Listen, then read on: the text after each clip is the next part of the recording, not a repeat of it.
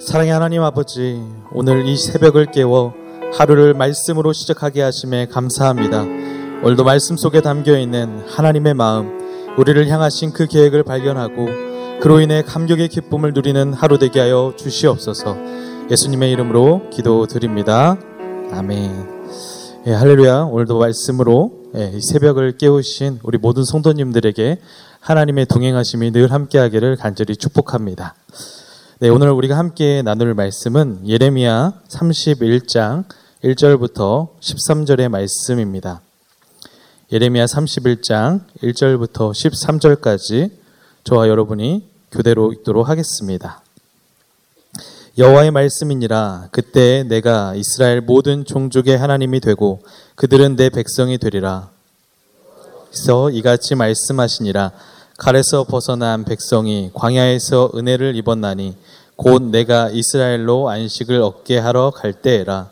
옛적에 여호와께서 나에게 나타나사 내가 연한 사랑으로 너를 사랑하기에 인자함으로 너를 이끌었다 하였노라. 처녀 이스라엘아, 내가 다시 너를 세우리니 내가 세움을 입을 것이요. 내가 다시 소고를 들고 즐거워하는 자들과 함께 춤추며 나오리라. 내가 다시 사마리아 산들에 포도나무들을 심되 심는 자가 그 열매를 따기 시작하리라. 에브라임 산 위에서 파수꾼이 외치는 날이 있을 것이라. 이르기를 너희는 일어나라. 우리가 시온에 올라가서 우리 하나님 여호와께로 나아가자 하리라. 여호와께서 이와 같이 말씀하시니라. 너희는 여러 민족의 앞에 서서 야곱을 위하여 기뻐 외치라. 너희는 전파하여 찬양하며 말하라. 여호와여 주의 백성 이스라엘의 남은 자를 구원하소서 구원하소서 하라. 보라, 나는 그들을 북쪽 땅에서 인도하며 땅 끝에서부터 모으리라.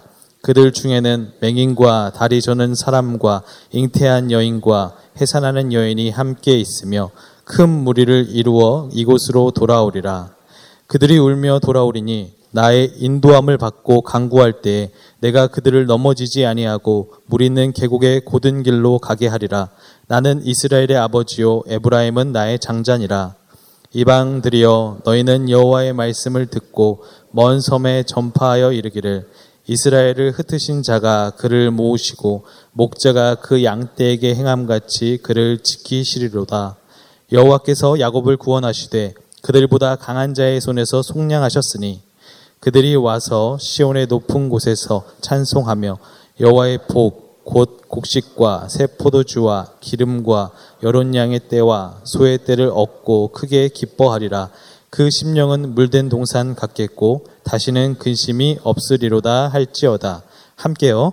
그때에 처녀는 춤추며 즐거워하겠고 청년과 노인은 함께 즐거워하리니 내가 그들의 슬픔을 돌려서 즐겁게 하며 그들을 위로하여 그들의 근심으로부터 기쁨을 얻게 할 것임이라. 아멘. 예레미야를 읽다 보면 참 많이 안타깝고 슬프고 그리고 자기 반성과 이 시대를 바라보게 되는 것 같습니다.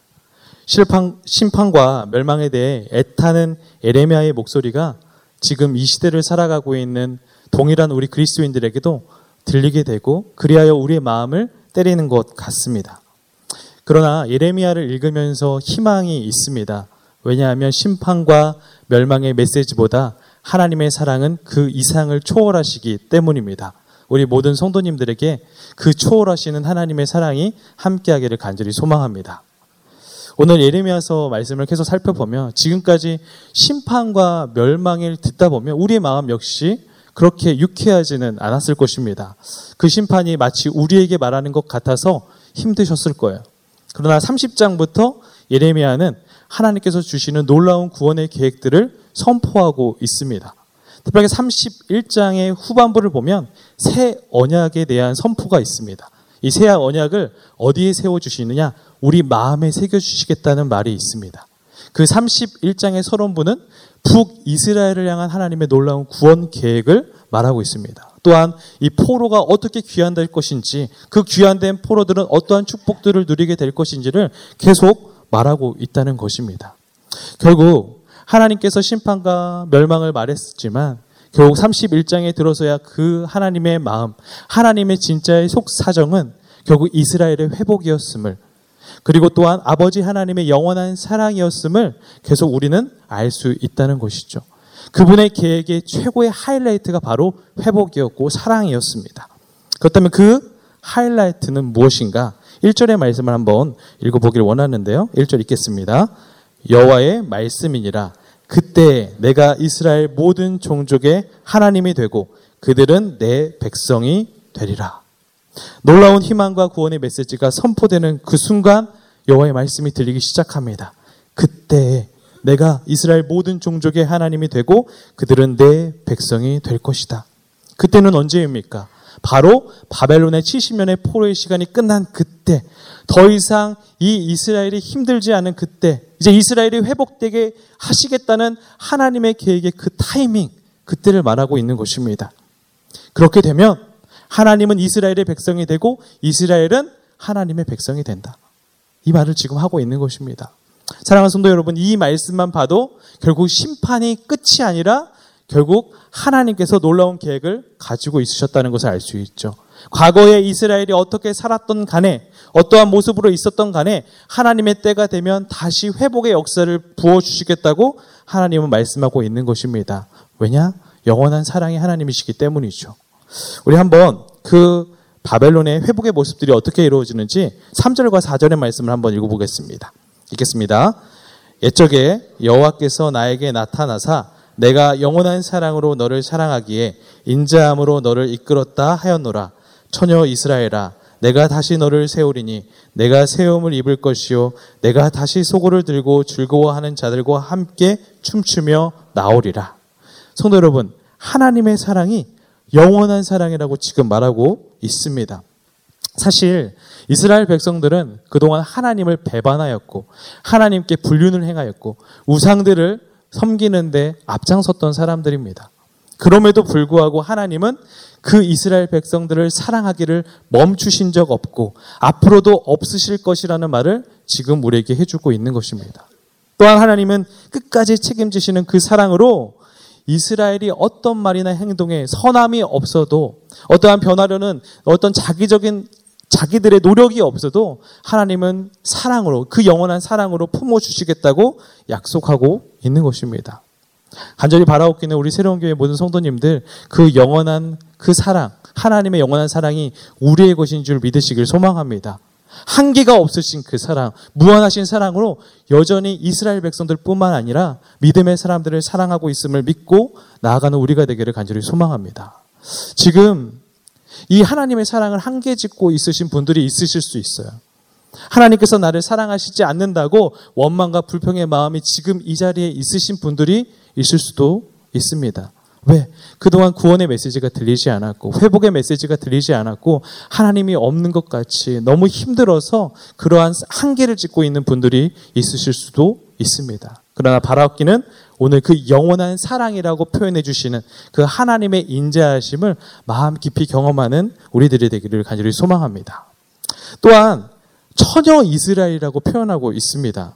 성도 여러분, 지금 이스라엘 백성들은 우상을 섬겼어요. 계속적으로 다른 신들을 섬겼습니다.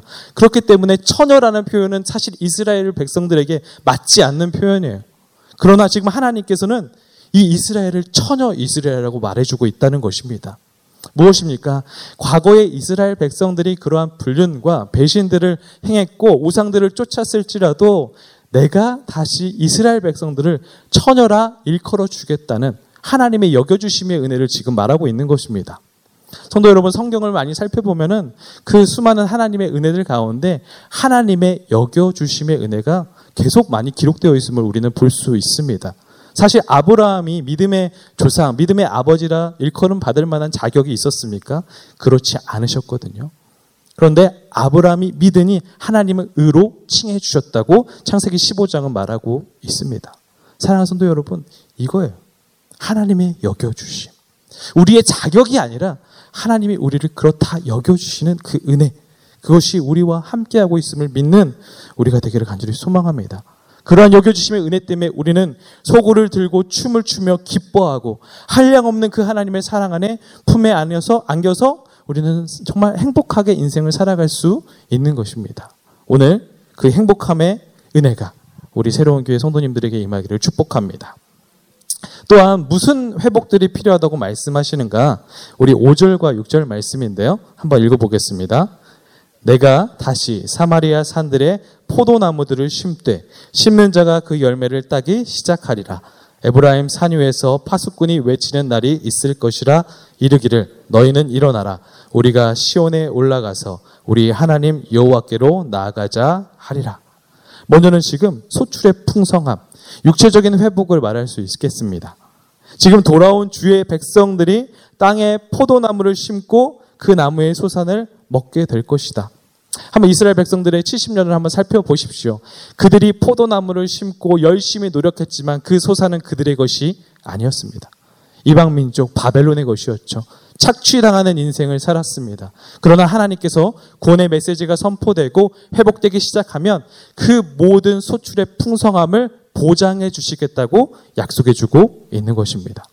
또한 영적인 회복을 말씀하시는데 에브라임 산 위에서 파수꾼이 시온에서 예배하라고 요청한다라고 말하고 있습니다.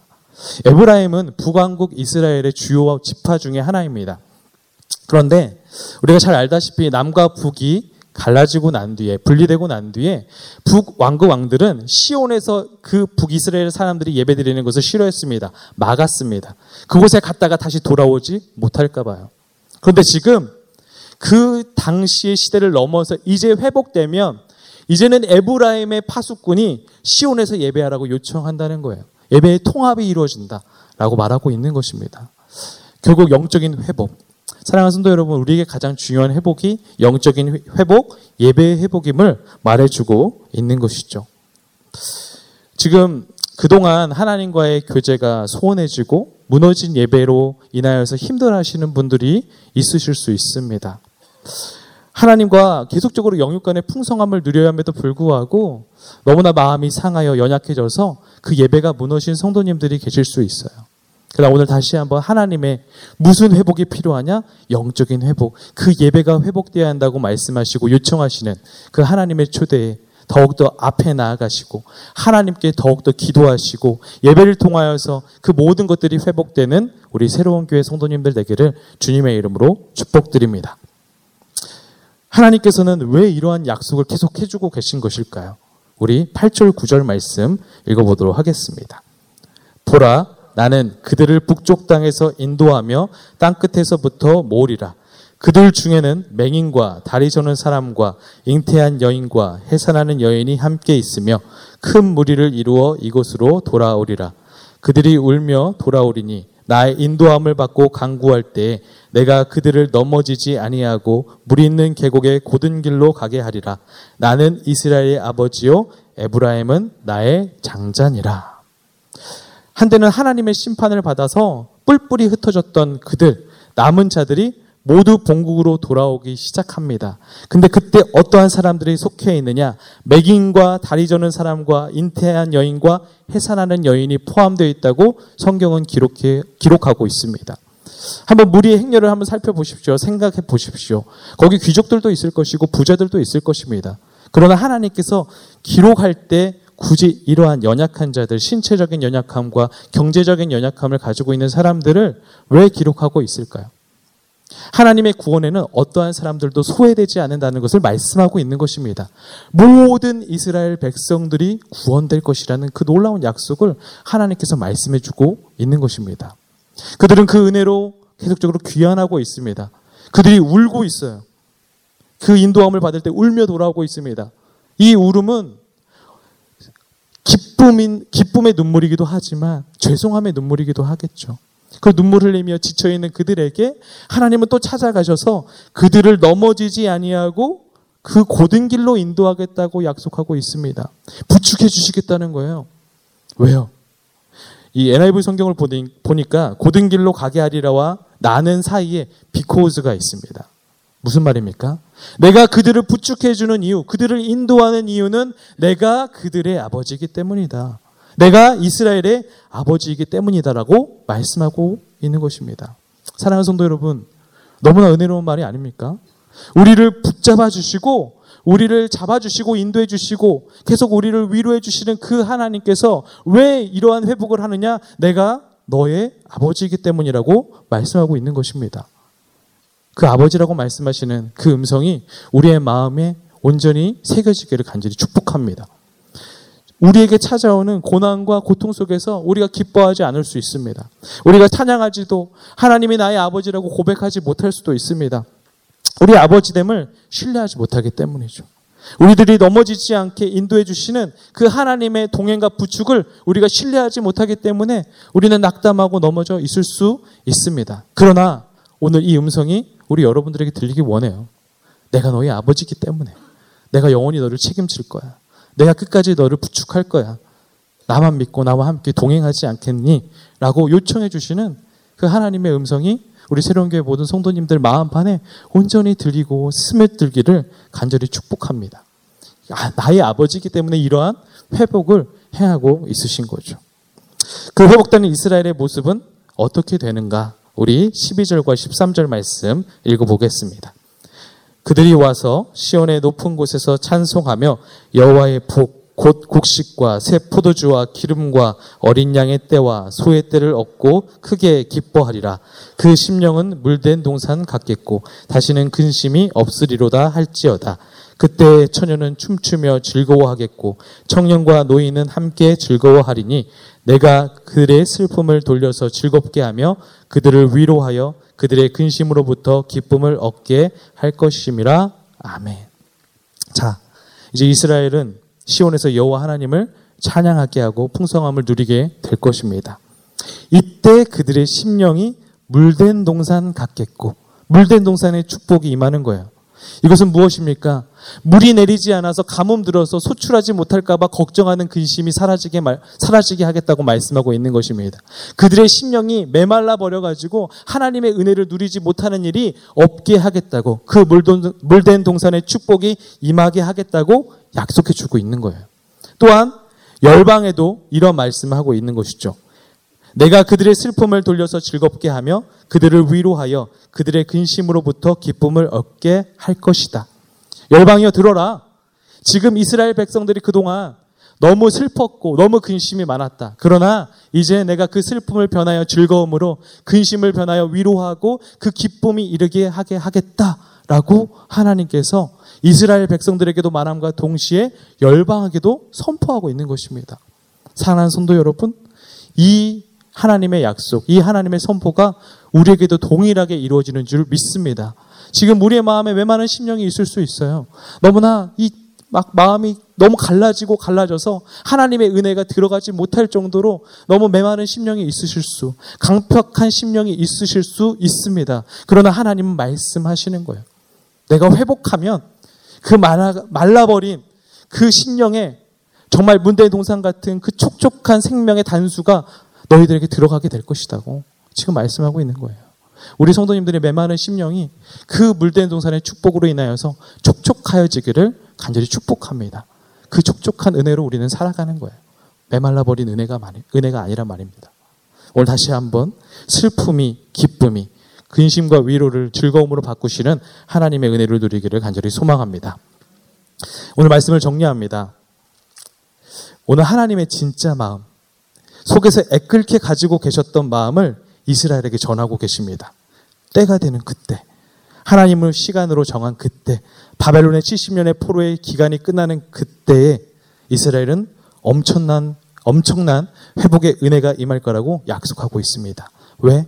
하나님은 영원한 사랑이시기 때문이라고 말씀하고 있습니다. 또한 우리도 오늘 그 하나님의 영원한 사랑을 누리고 있습니다. 다만 지금 예레미야 시대의 이스라엘 백성들처럼 패배감에 젖어서 너무나 큰 고난 속에 하나님과의 관계가 약해져 버려서 그 구원의 메시지가 들을 영적인 민감함이, 민감함이 없을 뿐이에요. 오늘 우리들에게 도전하고 있습니다. 영원한 구, 사랑의 증거 대신 예수 그리스도의 십자가의 은혜로 그 사랑 앞으로 더 가까이 나아가라고. 그렇게 되면 너희들의 그 메말라 버리고 강팍한 심령 위에 촉촉한 물된 동산에 그 축복이 임하게 하시겠다고 하나님은 약속하고 있습니다. 다시 한번 우리의 메말라 버린 메말라 버린 심령이 하나님의 그 생명의 그 생수의 강물로 더욱더 촉촉해지고 더욱더 풍성해지고 그 풍성함의 은혜로 즐거움과 그 기쁨을 누리는 우리 새로운 교회 모든 성도님들 되기를 주님의 이름으로 축복드립니다. 기도하겠습니다. 사랑의 하나님 아버지, 오늘도 말씀을 통하여 주시는 따뜻함에 감사합니다. 하나님의 그 크신 마음을 헤아리지 못해 힘들어서 지쳤고 하나님의 영원하신 사랑을 온전히 깨닫지 못해 우리는 여전히 무너졌습니다. 이제 하나님의 사랑을 깨달았으니 더욱 십자가에 꼭 붙어서 영원한 사랑의 징표, 징표 되시는 예수 그리스도와 동행하는 우리 모두가 되게 하여 주시옵소서. 모든 기도에 선하게 일하시고 인도하시는 주님을 기대하며 살아계신 예수님의 이름으로 기도드립니다.